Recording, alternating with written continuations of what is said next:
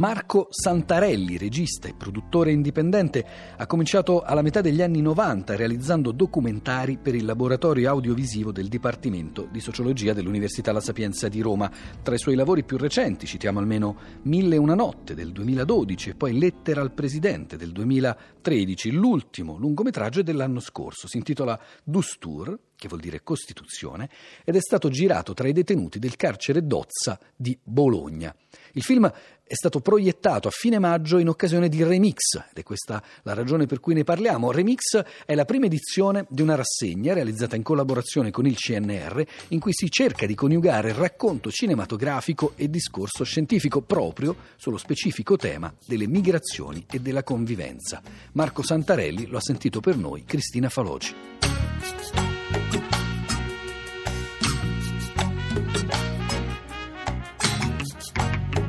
Marco Santarelli, Dustur racconta attraverso le voci dei protagonisti, che sono per lo più detenuti musulmani, un corso sulla Costituzione italiana, che si svolge in dialogo però con le primavere arabe e le tradizioni islamiche. Sì, eh, sono tornato alla Dozza quando una delle persone che avevo conosciuto durante le riprese del mio precedente documentario La Dozza, Mille e una notte, mi ha parlato di, di questa iniziativa che voleva fare con uh, un gruppo di detenuti musulmani della scuola interna del carcere. Io l'ho trovato fin da subito un progetto ambizioso e importante anche da documentare, soprattutto perché aveva una mission molto forte che era quella poi di coinvolgere al termine, alla fine del corso, i ragazzi nella scrittura di una piccola carta dei diritti e dei doveri, di un dustur che in arabo significa Costituzione, un dustur dei sogni. E questa cosa insomma, mi ha stimolato a ragionare su come costruire un racconto, un film, un piccolo film su questa esperienza. E quali sono le parole che sono venute fuori alla fine del corso?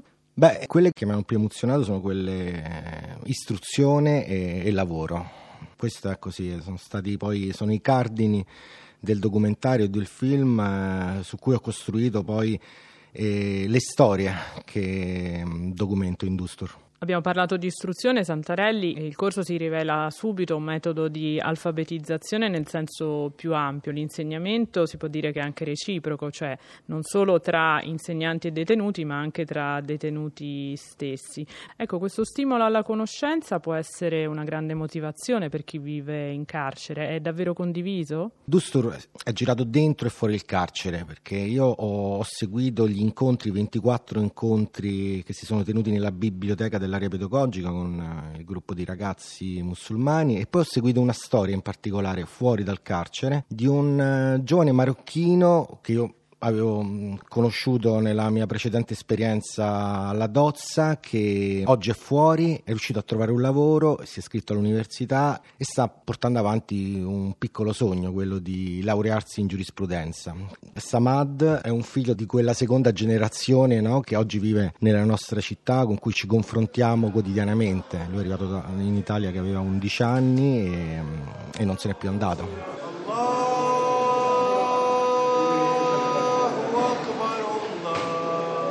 L'istruzione è la base dello Stato. Lo Stato ha l'intero controllo e sorveglianza dell'istruzione e garantisce la sua libertà. L'istruzione è libera da correnti religiose, politiche o di qualsiasi natura. L'istruzione è obbligatoria fino alla maggiore età. L'istruzione è gratuita per tutti.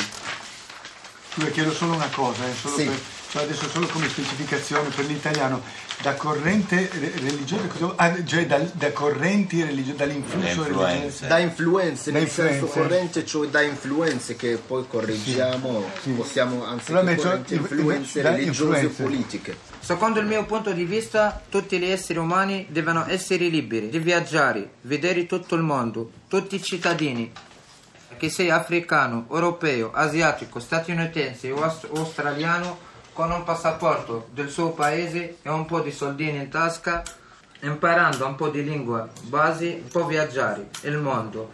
Poi tradurla questa. Sì. Ce l'hai una copia? La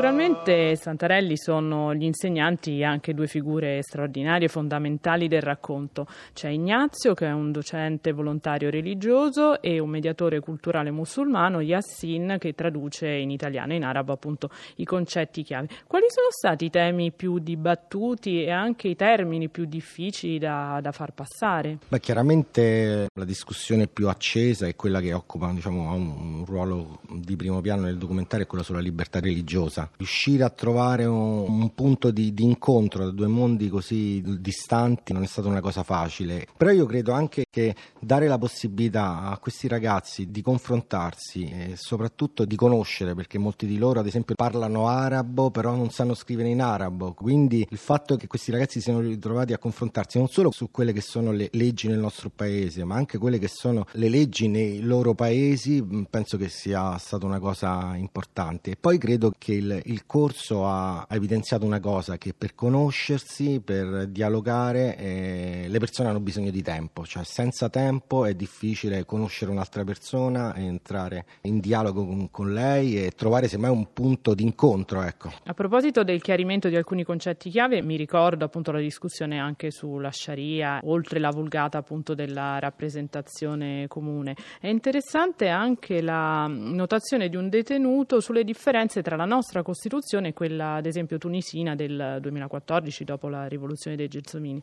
Lui dice: Le parole moderazione e tolleranza non ci sono nella Costituzione italiana, non sono necessarie, ma per noi sì. Anche questo è piuttosto illuminante. Sì, loro chiaramente nella Costituzione di Tunisia, che è una Costituzione giovanissima, c'è un articolo in cui si parla di tolleranza, moderazione verso i miscredenti, ecco, è vietata la, la scomunica dei miscredenti, che chiaramente è un indicatore forte di quello che è oggi un problema in molti paesi arabi e soprattutto in Tunisia. Diciamo che sulla Costituzione tunisina, che in qualche modo è la più avanzata, ecco, è, c'è stato molto dibattito, c'è stato un confronto abbastanza serrato tra gli ospiti e i detenuti del corso. Santarelli, poi è bello che il documentario si chiuda anche fuori dal carcere con uh, Samad, appunto il ragazzo di cui abbiamo parlato, che va eh, accompagnato da Ignazio in visita a Marzabotto e alla tomba di Dossetti. Come mai questa scelta? Era importante chiudere il documentario tornando un po' alle nostre origini, alle nostre radici e tentare di mh, mm, aprire diciamo, una porta su quello che è attualmente